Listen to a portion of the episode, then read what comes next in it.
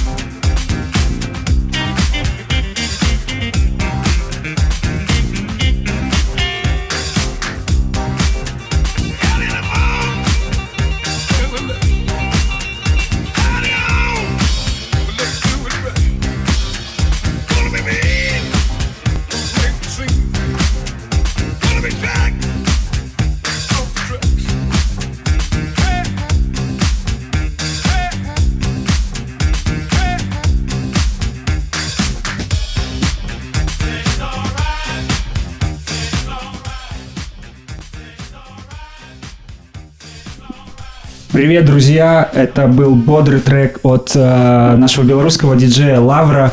Сегодня редакторский подкаст, 15-я версия.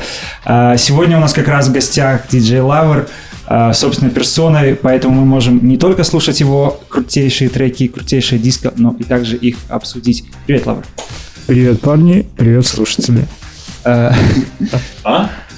Мы вещаем из студии Горизонт Рекорд с лайвом, поэтому вы можете к нам приходить на сайт, у нас есть чатик, задавать вопросы, и мы сразу же их будем обсуждать и будем общаться с вами в реал-тайме. Лавр, я первый, наверное, вопрос тебе задам вообще. Как давно вот ты начал именно... Ну, то есть ты же давно диджеешь, да? Я смотрел, ты уже 20 лет, наверное, кажется, да? Нет, будет в 2020 году 20 лет. Да, да, да. И летом. С какого-то момента ты вот начал делать и эдиты в том числе, да? Не только эдиты и ремиксы я начал делать буквально недавно, если можно так сказать, в рамках продюсирования или написания музыки, то, наверное, 2 года назад. Uh-huh, uh-huh. Вот. Но начинал вообще раньше. Что касается такой серьезной полноценной работы над ремиксами и эдитами, то да, 2 года назад. А начинал музыкой заниматься я, написанием где-то лет 5 назад, 6. Uh-huh, uh-huh. Для белорусского продюсера, мне кажется, у тебя довольно такая стремительная карьера. То есть вот этот трек, который мы слушали, «Джем-джем-джем», его играет Грег Чарльз на BBC 6, на BBC 6. Я расскажу тебе, что на сегодняшний день, по факту, я самый часто звучащий диджей и продюсер Беларуси. Это мое уже 7-е появление на BBC 6. Угу. Что касается именно этого трека, то он попал и на Juno, топ-чарты, 1 место в категории диска, а не диска. Что касается последнего релиза, последнего EP. И были предыдущие релизы, предыдущие EP, по-моему, они тоже занимали предыдущие чарты на Juno Online. В чем твой секрет? Как так получается? На твой взгляд. Я не знаю, мне сложно судить. Это, наверное, нужно спрашивать прежде всего покупателя, у диджакеев, которые слушают, которые покупают на Западе эти треки. Прежде всего, селлинг-чарт формируется из продаж. Поэтому, скорее всего, это имеет такой коммерческий успех среди по загрузкам, по покупкам музыки, среди диджакеев Джуна и продюсеров, кто покупает, и либо кто играет это на своих радиошоу, на радиостанциях. Допустим, что касается последнего релиза, то не только Джем Джем, другие треки были отыграны на многих подкастах, на многих радиошоу британских, немецких, израильских. И я получил предложение от очень много, от многих продюсеров, чтобы выслать им свои промо-треки. И поэтому, наверное, и это один из моментов на продажи. Второй, конечно, это диггинг, это поиск интересных сэмплов. Интересных и, на мой взгляд, not obvious, как говорят, неочевидных.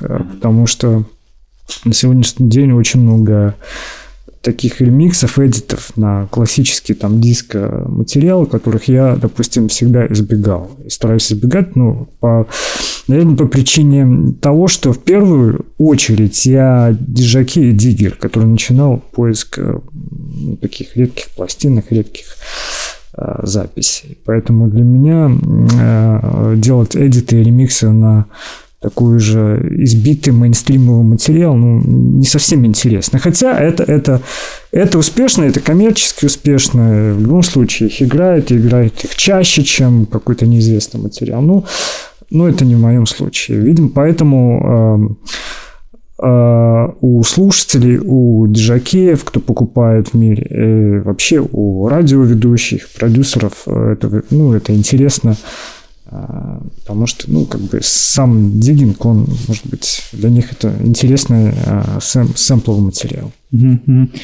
Со своей стороны я могу сказать, как мне кажется, еще ты много общаешься с крутыми киперами сцены, да, грубо говоря. То есть я видел, что ты и привозил и Арупро, и Дель Сервини, да, то есть, в принципе, корифеев жанра. Да, был такой период в моей карьере, кроме диджеинга, он начался уже на стороне промоушена, я стал привозить известных диджакеев, продюсеров от фанка, нью-джаза, диско, нью-диско, афробита. Вот. И в 2005 году я начал этим заниматься в первый раз, когда привез Jazzanova и Клауру Хилл, кстати, вот в Бронкс, недалеко от вас. Почему я вспомнил, что для меня это место, как бы, вот это вот место такое символично. Беловежье, да? Да, Беловежье. Потому что, ну, не Беловежье, а именно, ну, вот эта вот территория. Вот, именно вот Бронкс я начал их возить. Ну, первый мой перевоз был Бронкс, и там последовали уже другие перевозы, другие площадки, с которыми удавалось находить такой общий партнерский язык в плане финансовом и, естественно, в музыкальном смысле. Вот. И было очень много перевозов. С 2005 года я перевез более 30 артистов, и включая Дома Сальвини, который уже 5 раз был вообще в Минске, полюбился Минск. И всегда это было аншлаговые вечеринки, всегда в разных местах причем. И был Bonobo, был Crazy P, и был Nicodemus, был диджей-формат, был Ричард Дорфмайстер из легендарного Крюдель Дорфмайстера. Это, конечно, вообще топовый перевоз был. В Лофт в 2013 году, 2012, прости. Вот. Но с течением времени я перестал этим заниматься активно, по крайней мере, потому что это занимает такое... Ну, это занимает время, это занимает... Немного стрессовая тема для Минска, собственно, поэтому, может быть, с возрастом ты понимаешь вот эти вот вещи и все-таки начинаешь расставлять приоритеты. Для меня, конечно, сейчас приоритет – это, собственно, как бы написание музыки, ремиксы, плюс, конечно, диджейнг остается главным. Хорошо, давайте тогда прервемся на музыку, а потом продолжим разговор. Что послушаем? Я бы хотел послушать United Future Organization. Именно эту песню No Problem Time. Я тебе расскажу, почему я ее избрал чуть позже. Да? Для меня она имеет большое значение. Для меня она, опять же, символична. С ней связаны очень такие теплые, трепетные времена для меня. И вообще это как бы начало практически моего диджейнга и становления, вкусового становления как диджей. Круто. Ну, давайте тогда погрузимся в это время.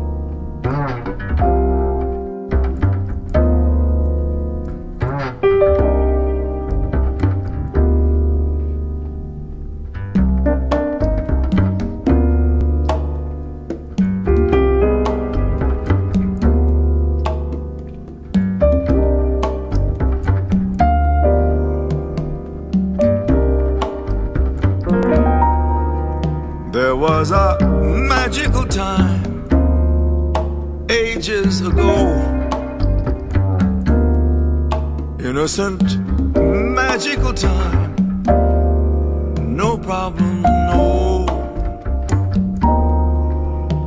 Times of a child, led by the hand. Innocent child, innocent land.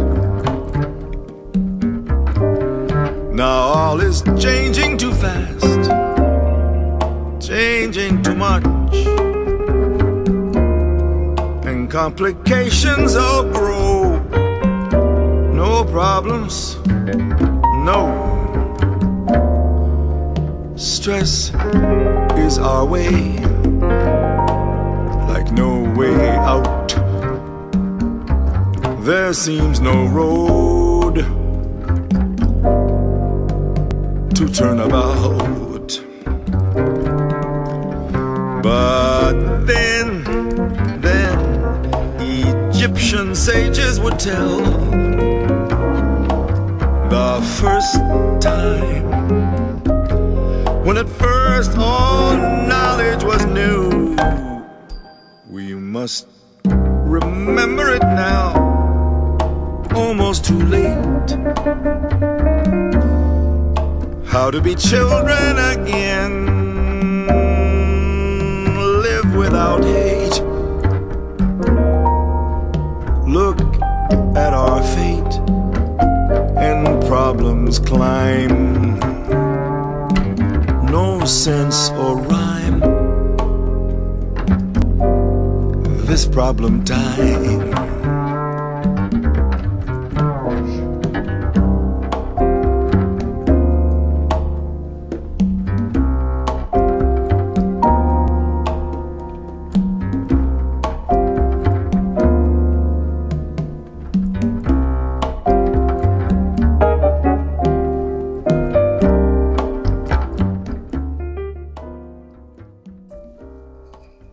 Вернулись в эфир. Расскажи, Лавр, немного о треке. Почему он такой душевный? Почему? Потому что, на самом деле, с United Future Organization у меня связаны очень такие теплые воспоминания, поскольку это одна из групп, которая вдохновляла меня и формировала мой вкус именно в нью-джаз музыке. Вот это вот становление на нулевые, начало нулевых, когда нью-джаз волна была очень популярна в Европе. Jazzanova, United Future Organization, Toyota Jazz Massive, ранний Compost, который издавал классные релизы в этом направлении. Они просто завоевали мир. Не только Европу, и континентальную Европу, и Америку. Даже Карл Кокс играл в треке Compost Records, ремикшированная там в хаус. Такая волна нахлынула, и мне было очень важно как бы быть причастным к этому движению, потому что это не только... Хотелось отдать дань вот этой красивой музыке, ну, потому что в первую очередь мне это нравилось. Это отражало, да, отражало мое состояние души, и вот тот вкус, вот он и формировался благодаря вот United Future Organization, другим группам вот в этом направлении. И эта песня была одна из первых, которую я услышал в 2000-х годах, и она осталась вот во мне в таких воспоминаниях. Такая серьезная песня, на самом деле. Лиричная, вокал, да, она лиричная, да, она поет, на самом деле, она о тех беззаботных временах юношества, когда мы ни о чем не думаем, когда нами руководит, нами движет только музыка, любопытство, наши эмоции, да. И когда мы взрослеем, мы об этом всем вспоминаем, и это очень приятно, это греет душу. Я прям почувствовал, как я согрелся от этих мыслей сейчас. Круто. Отличная песня, отличное воспоминание. Причем она взрослая, очень взрослая, кажется. Хотя на тот момент мне было 19 лет. Мне кажется, она звучит взрослая сегодня, когда ты оборачиваешься и в противовес завалу ритмичной музыки, скажем так, а не мелодичной музыки. Мы за кадром немножко обсуждали привозы и твой опыт, Лавр, как ты это делал. И я хотел немножко углубиться в тему, как было тогда и как есть сегодня. Скажем, привозы 10 лет назад, что мотивировало тебя это делать? Вот твой личный двигатель. И как тебе кажется, что может мотивировать людей сегодня? Зачем они привозят артистов? И сложнее это, легче. Вот это разница. Ну, в первую очередь, твой двигатель лично. Мой двигатель был на тот момент, конечно, большая любовь к музыке, именно к этому жанру. И мне хотелось его разделить с белорусским слушателем, с белорусским тусовщиком, ну, в лице иностранных артистов, которые могут это преподнести так, как это будет идеально, на мой взгляд, так, как это должно быть, потому что они инноваторы, они законодатели, собственно, этих жанров. Поэтому я начал это делать. В Минске на тот момент, собственно, эту музыку практически никто не играл. Ее не было слышно там в клубах. В основном это был хаус, хаусовые тусовки. Mm-hmm. Вот. И... Поэтому мной двигал вот этот вот азарт, такая некая авантюра, да, такая маленькая революция. Сейчас внутри. Мы сделаем, и будет очень интересно. И хотелось вот чего-то нового. Такого нового вайба, которого вот не было до этого в Минске. Поэтому в первую очередь двигал вот этот вот интерес. А разница сейчас и тогда, она очевидна, но она очевидна в каком смысле? Тогда было тяжело не собрать тусовку. Тогда было тяжело... Тогда тяжело было восприятие. Восприятие было не совсем... Но оно было неоднозначное. Не всегда было хорошее, не всегда было вау, просто супер. В смысле, публика, да, в первую очередь? Причем тусовка собиралась. И были интересные люди, и любящие музыку люди. Но было было не просто пробить вот эту стену, да, какую-то эстетическую стену. Стена недоверия такая. Да, вот такое массовый психоз по российским диджакеям, просто по каким-то гламурным российским диджакеям, которые приезжали сюда, устраивались вечеринки, там, в X-Ray, там еще... R&B тогда, да, было? R&B, да. Ну, R&B, может быть, чуть-чуть позже. Я говорю где-то про вот 2005 год, 2006, ну, 2005 в частности, вот когда я начал вот возить артиста. Да, может быть, уже и R&B 2007, когда там Изюм вот открылся, это было такое мекка, да, для R&B, там четверги эти. Вот, ну, да, все это было вот, и тут я с этими привозами, с этим нью-джазом, там, фанком, это было, но было интересно, были даже аншлаговые вечеринки, были хорошие в коммерческом смысле были вечеринки, но это все было не постоянно. Что касается восприятия, это не было так постоянно классно. Всегда это на грани какой-то вот борьбы, не то что борьбы, но вот сопротивление с тем, что было вот тогда. И это сопротивление, оно жило во мне, оно как бы даже лелеяло дальнейшие привозы, дальнейшую борьбу. Сейчас, если сравнивать, сделать привоз сложнее уже по другим особенностям. Это в первую очередь коммерческие условия. Сейчас окупаемость артиста, окупаемость вечеринки, она опрометчива, потому что... Опрометчивая окупаемость вашей вечеринки. Вы можете собрать людей, да, но сейчас с учетом информационного потока, когда столько всего можно узнать, и... Музыка уже, кстати, к сожалению, опять же, не имеет ту ценность, которая имела тогда, да, в силу там информационных технологий. Тогда интерес к музыке был выше, намного выше. И даже не в обиду будет сказано нынешнему поколению тусовщиков, но вкусы тусовщиков там нулевых, там, да, они гораздо выше, потому что формирование шло в то время, да, формирование той тусовки, формирование вкуса, время, когда музыка была не всегда доступна, не везде доступна. Я, да, думаю, и это самое важное. Ценность к этой музыке, она гораздо выше. Но опять же, я говорю, сейчас сложнее сделать привоз, потому что ну, его можно не окупить, и... терять деньги промоутеру на сегодняшний день уже может быть сложнее, чем сложнее тогда было.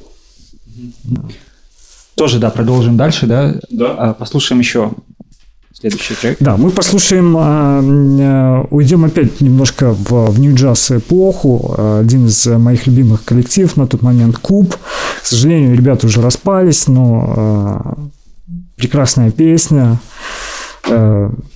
Напомнить нам, по крайней мере мне, те сладкие времена, а вам, может быть, пейзажи пляжные, океанические, красивых девушек и тусовку. Поехали.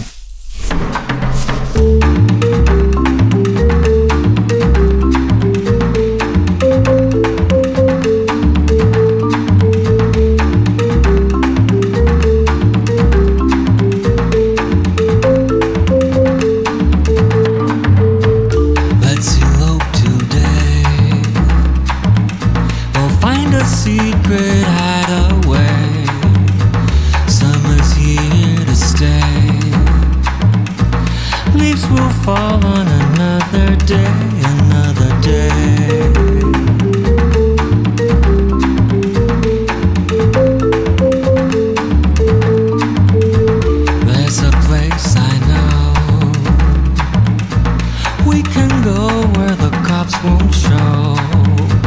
For this land we pray.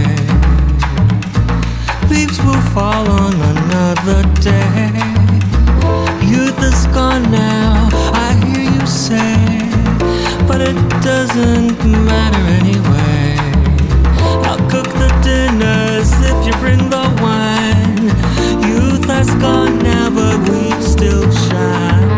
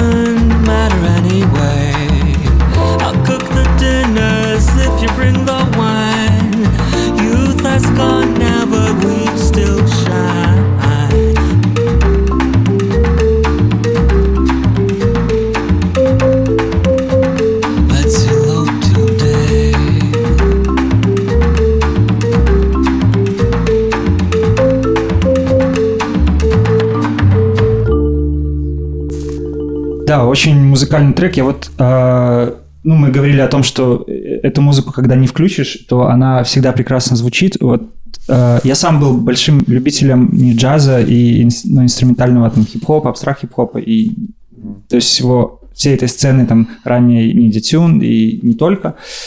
Скажи, как знаток сцены, что с ней сейчас? То есть я вижу, что, на первом плане у людей выходит другая музыка, и как живет сейчас эта музыка? Ты имеешь в виду Ninja Tune? Не обязательно Ninja Tune. Там... Ты имеешь в виду просто такой саундскейп, изучение... Тот же Сен-Жермен, да. Такие ребята, да. Ты знаешь, конъюнктура даже среди андеграундных, таких не мейнстримовых лейблов, конъюнктура звучания, она поменялась. Это нормально, это процесс, который происходит всегда, и даже в этой среде, в среде независимых лейблов есть свой тренд в звуке, которым они, собственно, которого они преследуют, которые они выпускают и пишут. Это нормальные вещи. Что касается звучания, допустим, Ninja Tune, то для некоторых оно осталось актуальным. Для некоторых звучание там Амона Тобина, оно осталось по-прежнему актуальным. Это те, кто очень любит Ninja Tune. И Амона Тобина, да. Допустим,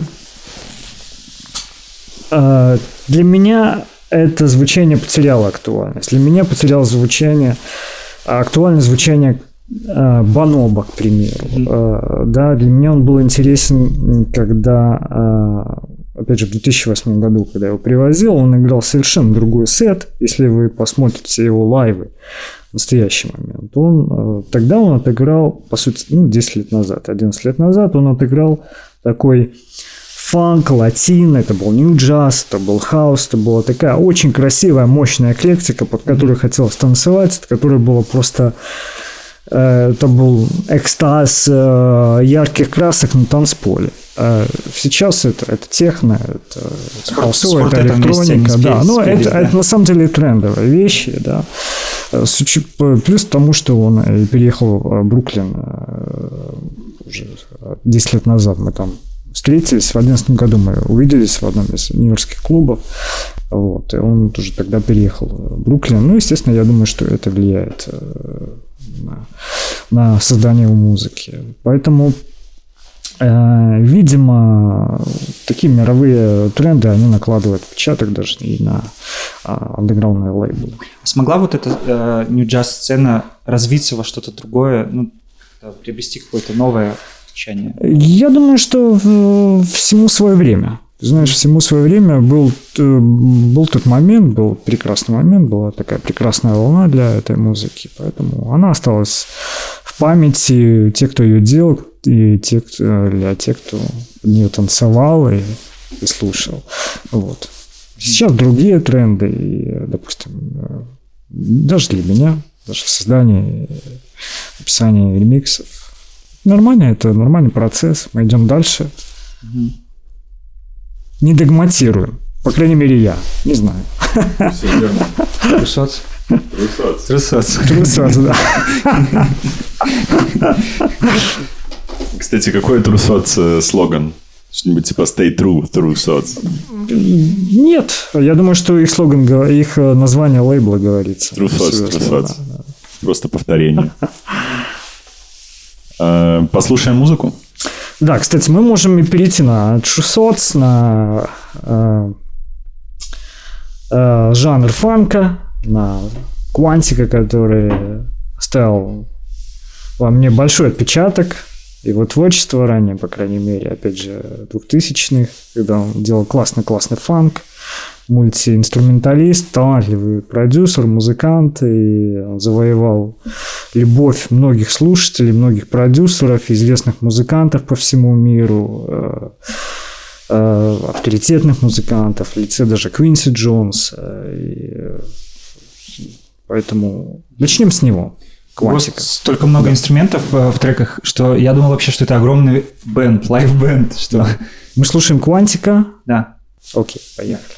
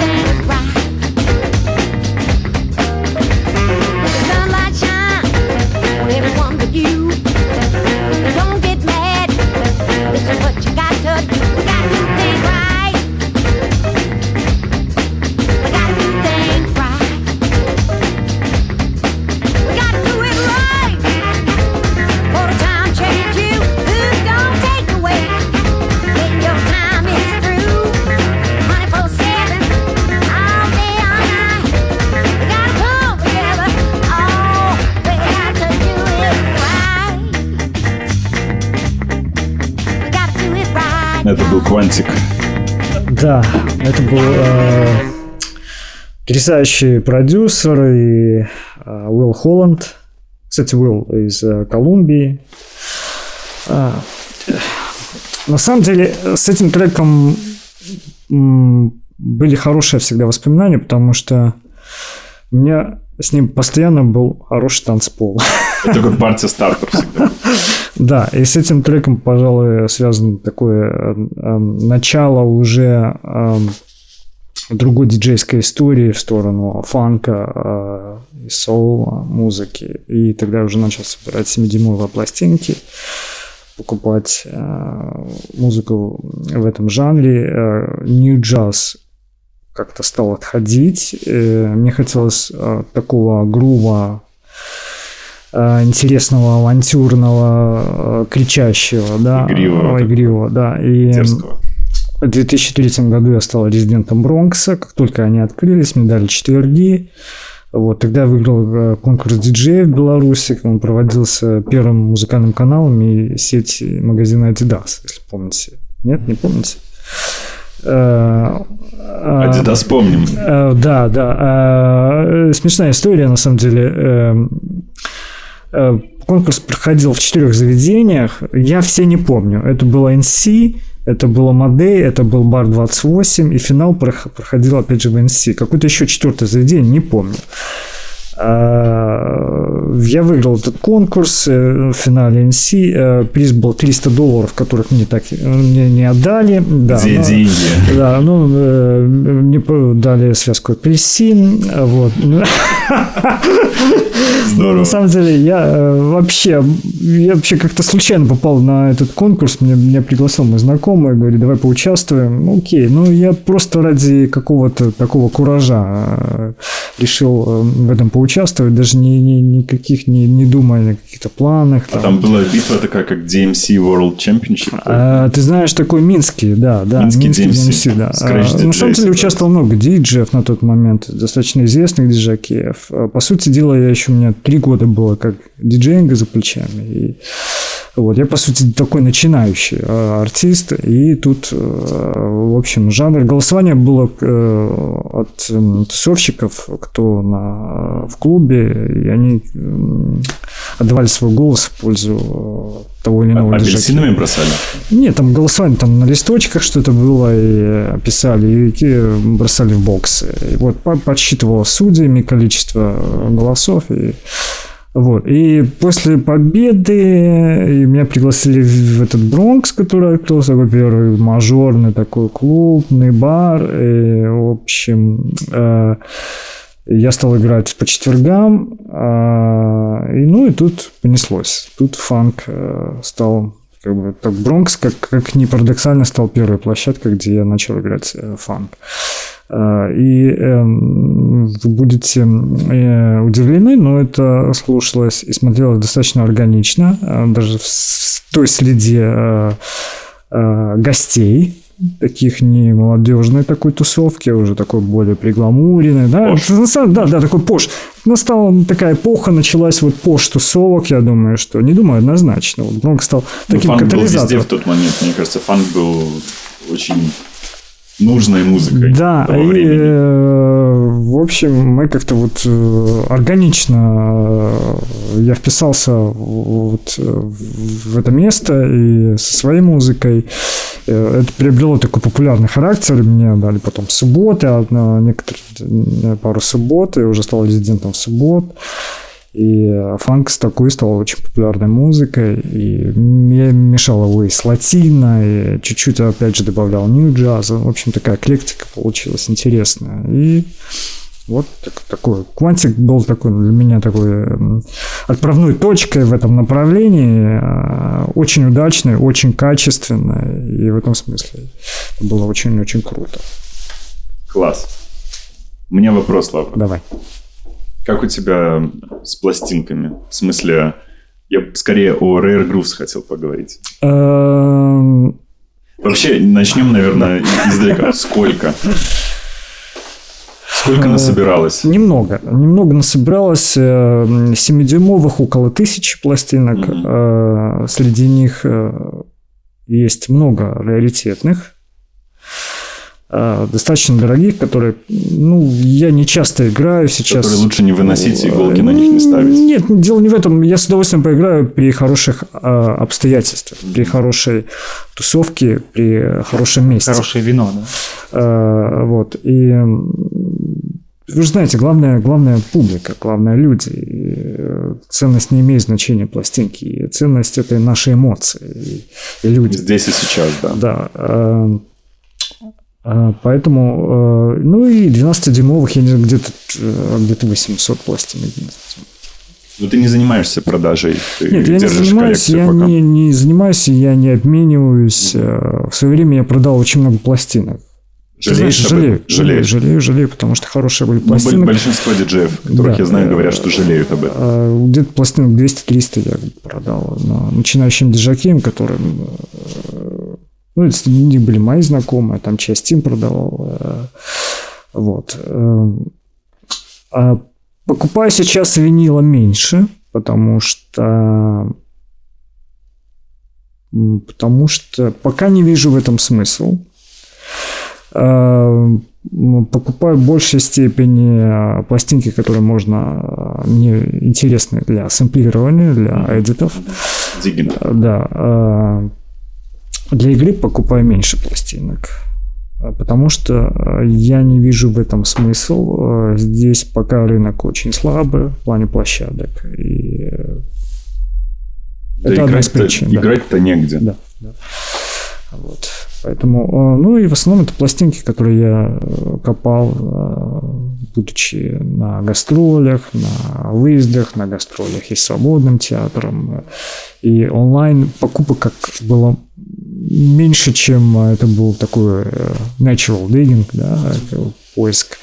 И, так скажем, удалось мне попадать в такие очень далекие места, прям гетто кварталы от Чикаго до Нью-Йорка и даже Австралии. Вот. И, про Лондон я уже не говорю. Все хорошие лондонские магазины я продигал несколько раз. Там ничего не осталось, если что, не ходите. Ты знаешь, интересно, знание музыки, знание соло-фанка в Лондоне выше, чем в Америке. Поэтому качество пластинок в этом жанре там намного лучше. Вот. Америка сейчас вообще попсела. Качество, кстати, пластинок в Штатах и даже в магазинах, оно не совсем хорошее. И многие говорят, многие диггеры это замечают. Вот, в этом... В смысле, просто уже потерто. Да, они не совсем так ответственно относятся к этому. И не знаю, с чем это связано. Вот такая легкая небрежность. В этом смысле англичане, конечно, рулят. Могу предположить, что с тем, что хип-хоп диджей появился в Штатах. Возможно, да. Тем не менее, волна винила, популяризация, она очень высокая. В Америке сейчас открываются магазины, в Англии открываются магазины, в Европе открываются лейблы, которые раньше были закрыты, и сейчас переиздают материал, издают новых музыкантов. Тут же Paper Recordings House лейбл, сейчас он опять такой приобрел жизнь, и они издают хороших хаусовых продюсеров новой волны. В этом смысле формат, конечно, имеет жизнь, и популяризация, она опять имеет место. Винила быть. Да. Послушаем музыку. Что давай, у нас? Давай мы послушаем еще один фанк. Как он зовется? Сейчас посмотрим. Мистер Скрафт и Квантик. О, Мистер Скрафт и Квантик, которого мы уже слушали. Поехали.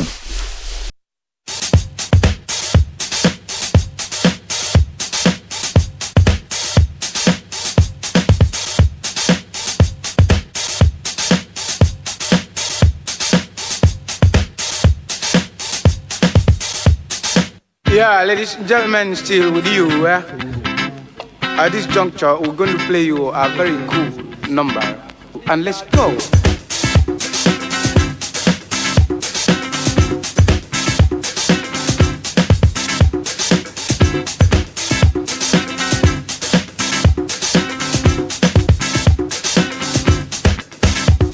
Let's go.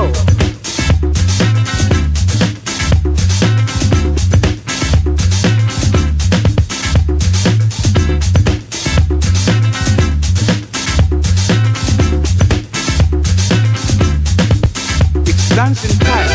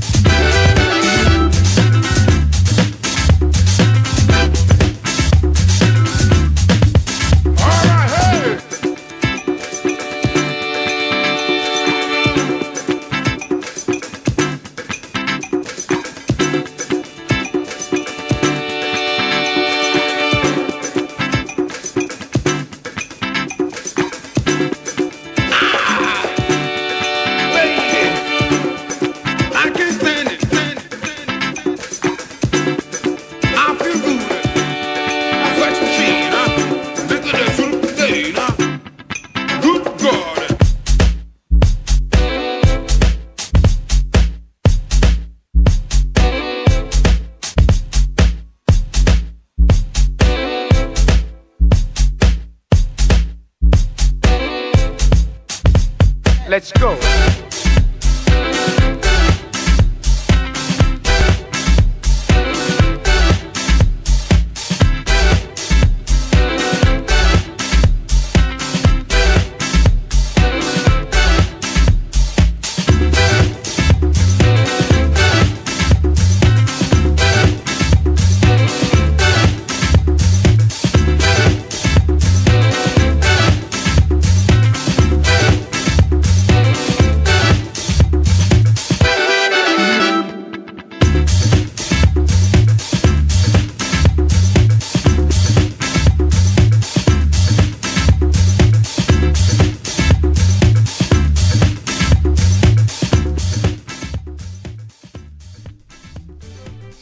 С Крафа и Квантика. У тебя была история с Крафе. Да. На самом деле я хотел обоих привезти в Минск. Это была такая моя мечта на тот период. Такая идея, знаешь, фикс. Я связался с агентами. И что касается Квантика Уилла, вот на тот момент пик его популярности, вот это вот, да, 2006, вот 2003-2008 года, вот такой пик Уилла и его туров по миру, там просто невозможно было его перехватить, просто невозможно. И все упиралось в даты. Невозможная дата, да. Мне уже даже удалось договориться о какой-то более-менее приемлемой цене для Минска, для Беларуси, но даты практически, а все были забиты. Что какая-то давалась дата, буквально через сутки она уходила, потому что нужно было согласовать там какие-то условия с площадкой. Я не мог это делать быстро, плюс это занимало время в Минске, это все согласовать, там бюджет, бла-бла-бла. И вот эти, да, я подумаем со стороны там директоров, там хозяев, ну, ты знаешь, ну, вот это вот все. И тут нужно было быстро принимать решение. Ну, в случае Квантика, его такой мировой популярности. Поэтому, к сожалению, даты, которые мне предлагали его агенты, и агент, который стал последующим хорошим приятелем, которого я уже привозил в Минске на диско-вечеринки, и он делал максимально, но по датам мы никак не смогли. Вот. Что касается истории с Крафом, там не совсем такая приятная история случилась. Я, когда его приглашал, совершенно другой агент, это был американский агент у него, и я очень хотел его привезти. А он очень не хотел ехать. Ответ был, на самом деле, для меня ошеломляющий. Мистер Скраф не заинтересован в вашем регионе. Вот такой был ответ. Да. В смысле, наш регион не заинтересован в тебе. Я не знаю, почему я такой ответ получил, потому что я несколько вариантов прокручивал в голове, почему так. Как будто SoundCloud ответил. Да, но... Прослушивание артиста запрещено в вашем регионе. Я понимаю силу авторских каких-то прав. Потому что это был где-то 2007-2006 года. Вот. Некоторые артисты, да, я думаю, что... Похожий разговор у меня случился, ну, в смысле, не по условиям, а по авторским, по распространению авторских прав, распространению этой музыки, лицензионной музыки в Беларуси с Дорфмайстером в Минске, когда я уже привез, что... У нас нет каких-то лицензионных платформ, никаких-то стрим-порталов наподобие Spotify, там вот музыка не звучит. Уже для топовых артистов это имеет значение, для них важен коммерческий успех в первую очередь, и в этом смысле Скраф уже был на тот момент не андеграундный такой диск-жокей, артист, который мог бы закрыть глаза на вот эти вещи, ему же нужно такое, какое-то официальное там, официальная презентация, я не знаю, ну, в общем... Мистер Скраф золотом было написано на конвертах. Видимо, для него был какой-то темной лошадкой. Вот, в этом смысле. Слушай, ты сказал, Минск был темной лошадкой. Я вспомнил, недавно у меня в ленте проскакивала такая новость. Для меня было открытие. Группа Sonic Youth, оказывается, приезжала в Россию и отыграла 3 концерта. Из них 1 не отыграла. Там невероятной красоты афиши, где на одной написано Sonic Youth, на другой Sonic Youth, на третьей написано Sonic почти ух.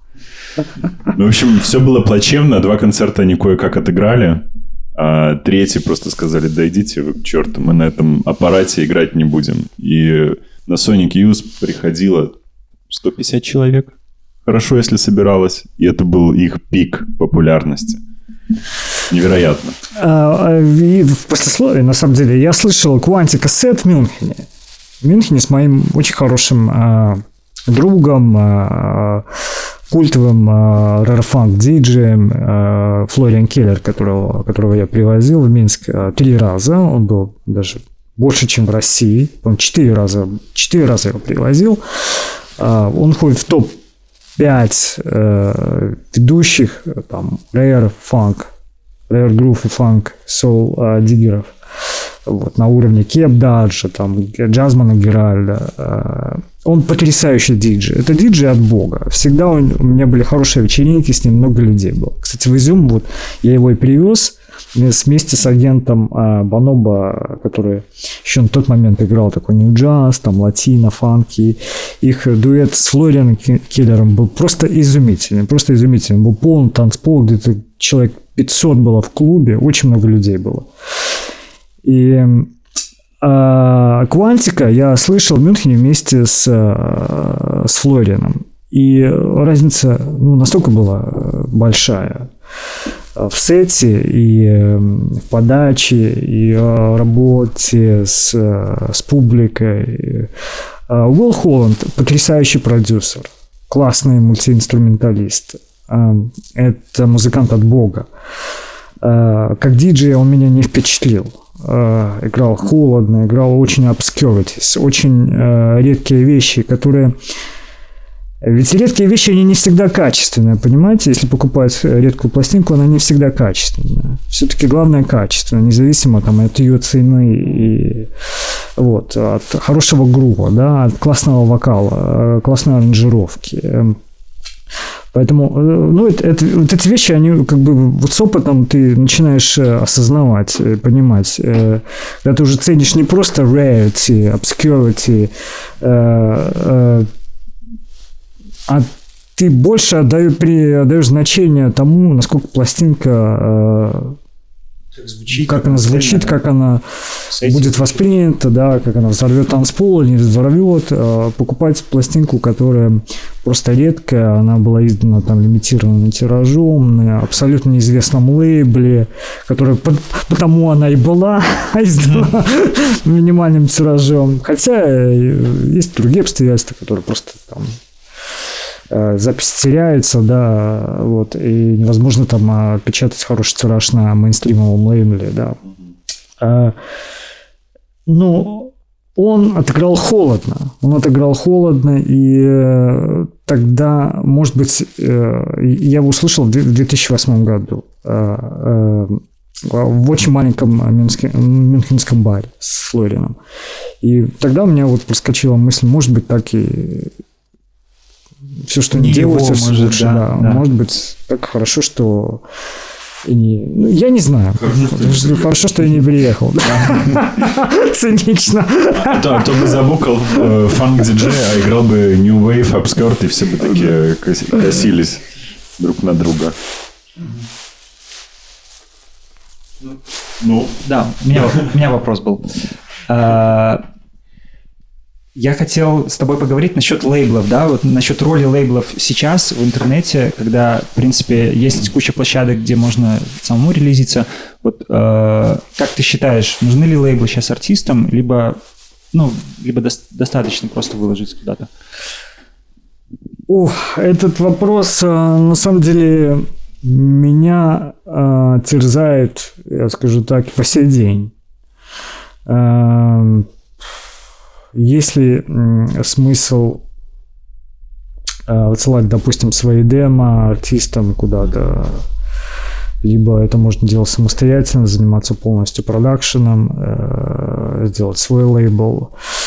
Мне кажется, на начальном этапе важно отсылать свою демо, чтобы у тебя сформировалось имя среди слушателей в мире, а затем уже сделать какой-то свой лейбл. На самом деле такая практика имеет больше места. Вот. Хотя есть случаи, когда удается артистам сразу сделать лейбл, сделать хороший продакшн и продаваться хорошо. Есть такие случаи, я знаю таких артистов, но эти случаи, пожалуй, единичные, потому что эти артисты очень-очень талантливые. Они хорошо играют, они музыканты, а второй степень, а потом уже они инженеры. И в этом смысле они, их плодотворность, она выше, она идея у этих продюсеров больше, мне кажется, на мой взгляд. Но это такие вещи-то. Ну, я бы на самом деле... шел бы по такому пути. Вот. Если говорить про Беларусь, то здесь сложнее, потому что мы закрытый рынок. По сути дела, у нас нет музыкальной индустрии, она вообще не ясна на сегодняшний день, даже мне. Здесь как-то все вот в каком-то гибридном... вот какой-то гибридном стиле происходит. Она как бы есть, а как бы и нет. Знаешь, как сказал мой хороший приятель, мы слушали какой-то один из эмбиентных альбомов, он так характеризовал эту музыку. Она как бы есть, а как бы ее нет. Вот, вот это про минскую музыкальную индустрию. Знаешь, недавно выпустили пластинку с тишиной. Ну, мы не будем сравнивать состояние. Пока мы звучим, хоть и тихо, но я думаю, все-таки звучим. Может быть, нету цели строить индустрию, потому что все очень повернуто, сложно на восточный рынок. Ну, мне тяжело сказать, что здесь должно быть... чего не стоит делать. Одно нужно понимать, делаешь ли ты какой-то продукт правильно, или делаешь ты его неправильно. Вот это нужно понимать. И какую ты цель преследуешь. А масштабность уже, которую ты хочешь видеть в этом продукте, которая она перерастет, это уже вопрос, наверное, опять же, рынка, востребованности. И все упирается в это, все упирается в узкий, очень музыкальный рынок Беларуси. Здесь палка в двух концах, понимаете, и нет финансового потока мощного, да, экономически слабая система, и люди, потребители думают о других вещах. Качаем, да, в принципе, и... о каком рынке может быть речь. Совершенно верно. Тут даже молодые люди, они подумают в первую очередь, на кого тратить деньги, на какую вечеринку пойти. Потратить вообще, на сингл диджей Лаврел или на тему белорусских сходить. Вот это, знаешь, очень важный вопрос. Да, есть и такое, совершенно верно. Есть и такие вещи, когда тратятся там баснословные деньги, да, на выпивку, но мы не купим никогда там релиз, не поддержим локальных артистов. Это вопрос, вечеринка платная, но все равно... Да, это уже вопрос отношений. На пиво деньги есть. Это отношения, да. Это вопрос отношений, того, как мы ставим уже изначально перед тусовщиком, перед слушателем вот эти вот вещи, объясняем ли мы. Ну, мне кажется, со временем это уже как-то становится понятным. Раньше с этим было тяжелее, да, вот с этими дислистами, включи меня, не включи. Легче стало, да, люди лучше понимают. Да, сейчас уже. А ты фулл-тайм музыкант? Нет.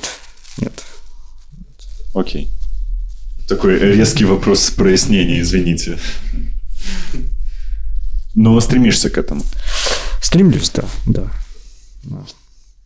И как ты думаешь, это возможно в белорусской ситуации? Я думаю, что возможно. То есть диджейнг, музыка, аранжировки. Возможно. Просто нужно терпение. Надо работать, и все получится. Да. Слушаем дальше? Да.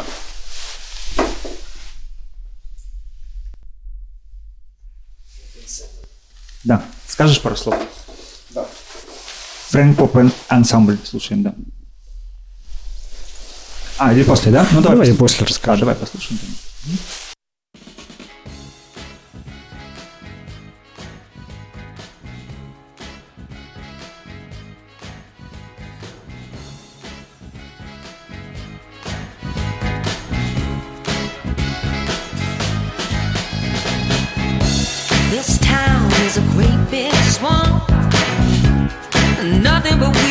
Ever go here, and I'm getting sucked down more and more each day. For a long time now, I've known it's time to go, but it ain't easy, baby. It's not easy, baby. Oh, it's never easy. Yes, I know it's not. Just gonna leave you, baby. It's not easy, baby. I know you'll never go, but you know it's time to wake away.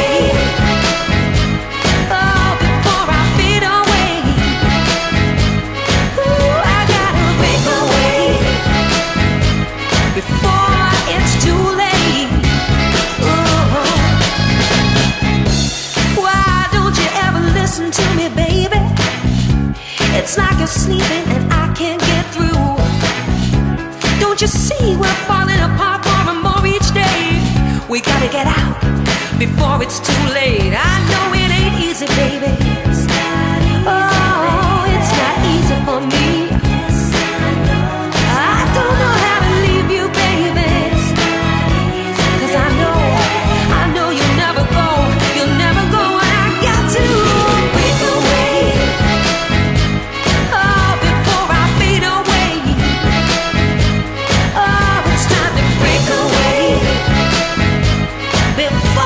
Too late. Oh.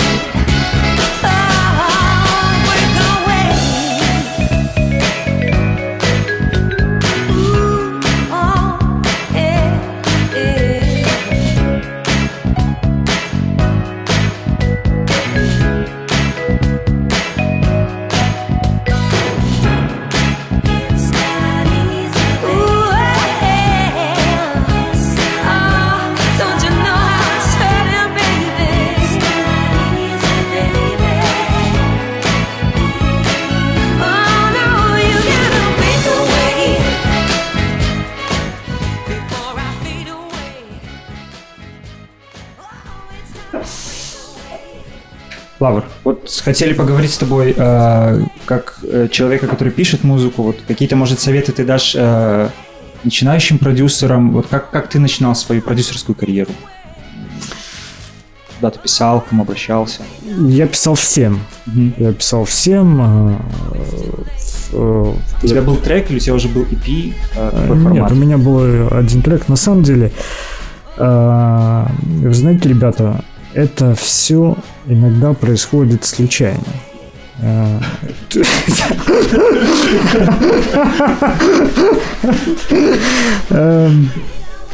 ставишь себе одну цель, а выходит совершенно другое. Ты можешь послать демо одному издателю, ты будешь ожидать одну, а в итоге у тебя совершенно его возьмет другой издатель, от которого ты не ожидаешь получить какой-то ответ. Да? Ты совершенно подумаешь, что это не обращал внимания, нет, это не твое. Поэтому здесь нет такого четкого алгоритма какого-то. Это, опять же, это вопрос удачи и упорства, наверное, так. Это личные истории. Да, это личные истории. Поэтому и терпение. Нужно делать максимально качественный продукт, чтобы он отражал конъюнктуру и концепцию тех лейблов, естественно, на которые вы подаете, да. Вот. И с опытом, опять же, я понимаю еще вещь, что отчасти это такая и отчасти мафия. Ну, вот среди лейблов. Они... Кумовство. Да, кумовство. Да, я думал, что это только здесь. Вы знаете, это везде, во всем мире. Это Голд здесь все сделал. Да, и вот это вот кумовство, оно вообще охватило все. От фестивалей, там, издания, всего. Друг издает друга, знакомые, хороший продюсер, владелец лейбла издает своего старого там знакомого диджаки, либо... Ну, вот это вот все, оно имеет место. Ты знаешь, вот, Лавр, эту вещь можно называть кумовство и вот так негативно к ней относиться, а можно называть нетворкинг и просто принять это. Вот, и да, с этим не хочется мириться, но это имеет место, к сожалению. Вот, казалось бы, в этой среде, да, ну, тут уже творчество, тут какой-то независимый подход, и вот... Но нет, здесь тоже деньги, здесь тоже бизнес, и он не такой, как мейнстримовых компаний. Но тем не менее, здесь формирование имен, здесь тоже продажи, здесь гастроли, здесь фестивальные лайнапы. Так что здесь вопрос случая, конечно. Кто клюнет на ту удочку, которую ты забросил? Вот и все. А там уже вопрос времени, вопрос твоей плодотворности. Сколько ты будешь и как качественно ты делаешь свой материал. Запрыгнул и потом... Да, это легче. Если подписался уже. Да. Твой следующий этап вот после фанка, да, ты говоришь, что начал заниматься диско. Да, я начал активно заниматься диско. Наверное, этому способствовали мои частые выезды, мои частые гастроли со свободным театром. И у меня было время поездить тоже одному и попасть в очень классные магазины. Опять же, я упоминал выше, и познакомиться с хорошими продавцами и отличными селлерами, которые мне помогали найти хороший дискоматериал. И звучание диска тогда, наверное, накрыло меня после посещения Нью-Йорка первый раз в 2007 году. Я попал в ряд хороших магазинов, и Америка для меня олицетворением была вот этого диско-музыки, сол-музыки. Именно звучание вот конца 70-х, начала 80-х, в жанре буги меня просто накрыло вот всего. И я начал собирать как сумасшедшие пластинки диско и буги. Вот. это, наверное, тот жанр, который вот вообще характеризовал меня вот идеально на тот момент. И я начал очень много играть пластинок в граффити в 2008-2009 годах. Такая была волна, когда очереди в клуб... в этот... Да, Funk on Friday, да, я мешал фанк и диско, и вот это были вот потрясающее время. Это просто было вау для Минска. И, ну, это было классно. Это было настолько natural, настолько крутой вайб, что это нельзя забыть, когда люди просто там на парапетах танцевали, и падали на мою стойку. Потом был случай, когда знакомая просто уезжала, повредив себе колено, ехала в скорой помощи и возвращалась. Да, вы не поверите, была такая история, знаю эту девушку.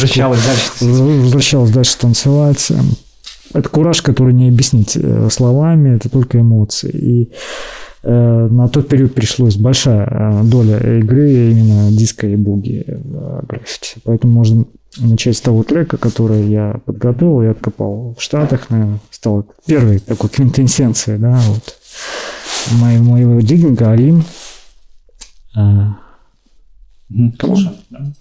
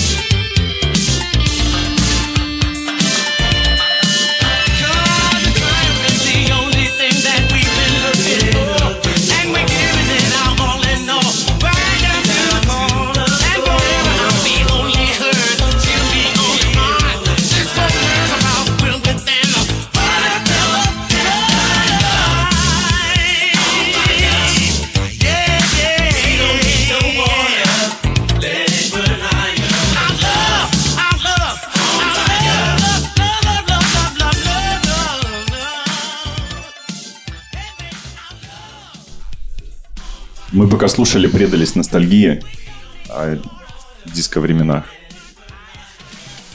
Да. Кстати, диско сейчас опять на волне. Итало-диско. Итало-диско, да. И, кстати, буги, и все это очень вкусно и микшируется, и плюс оригиналы, все это играется. А думаешь, это культурный вот оборот произошел? Я думаю, что это связано и с популяризацией пластинок, и культурный оборот, потому что новый ничего не сделал никто, по-прежнему все эти сэмплируются из оригиналов, и поэтому я думаю, что это будет жить вечно. Тут уже не мода, тут уже просто там концепция, которая уже приобрела такой фундаментальный характер. Вот и все. Это будет такой частью мощной субкультуры для рынка, для клубного рынка, для диджакеев. Диско будет иметь, я думаю, что моду, долгую моду. И ты нам говорил раньше, что твой трек тоже будет увековечен в виниле, да? Скоро выйдет первый винил. Да, я совершенно был удивлен и очень обрадован новостью о том, что я получил предложение сделать ремикс на легендарного итало-диско итальянского продюсера в жанре итало-диско Maurice MCG. Вот, его релизы вы можете найти в Гугле. Он работал с швейцарской группой одной, выступал в качестве вокалиста.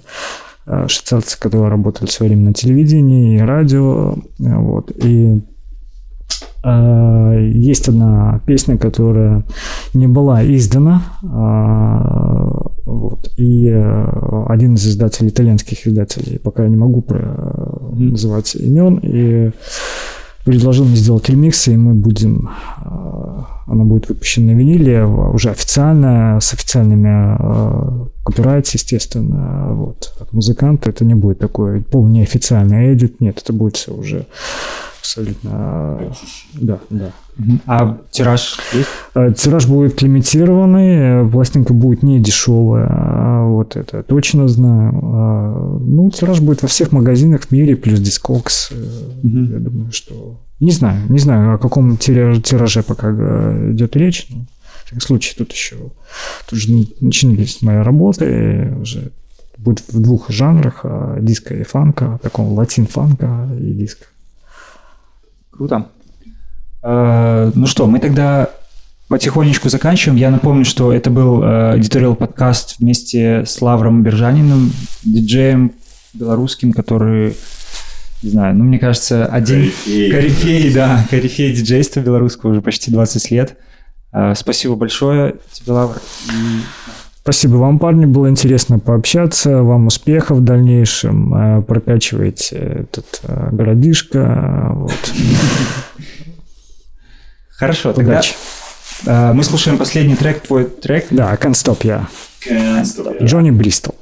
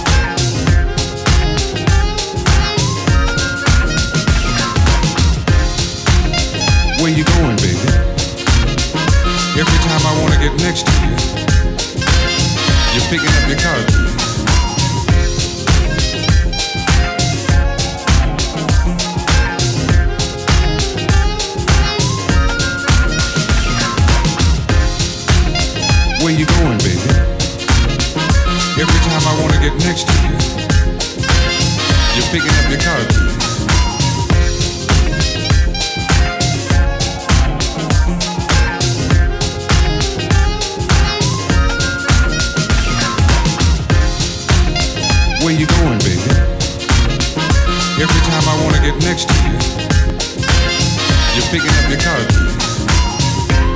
But you can forget about going out tonight, because your love belongs to me. Oh, don't get nervous, baby, 'cause I've got your love game in check, yeah. That outside man you've been seeing, he's got to find a new project. He's got to find. Tonight I'm rocking the boat that he's been sailing on. I'm doing everything in my power to make you stay. Oh, I can't stop you.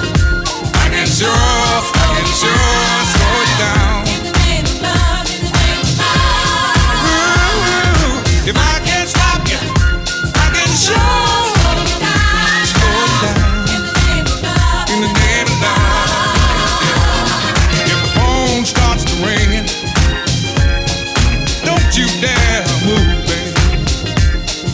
Like girl, I'm claiming what's mine tonight, locking you up in my loving groove. Now giving him my love, I just can't see. You ain't leaving yet tonight unless you get past me. I can't stop you. I can sure slow you down and make love.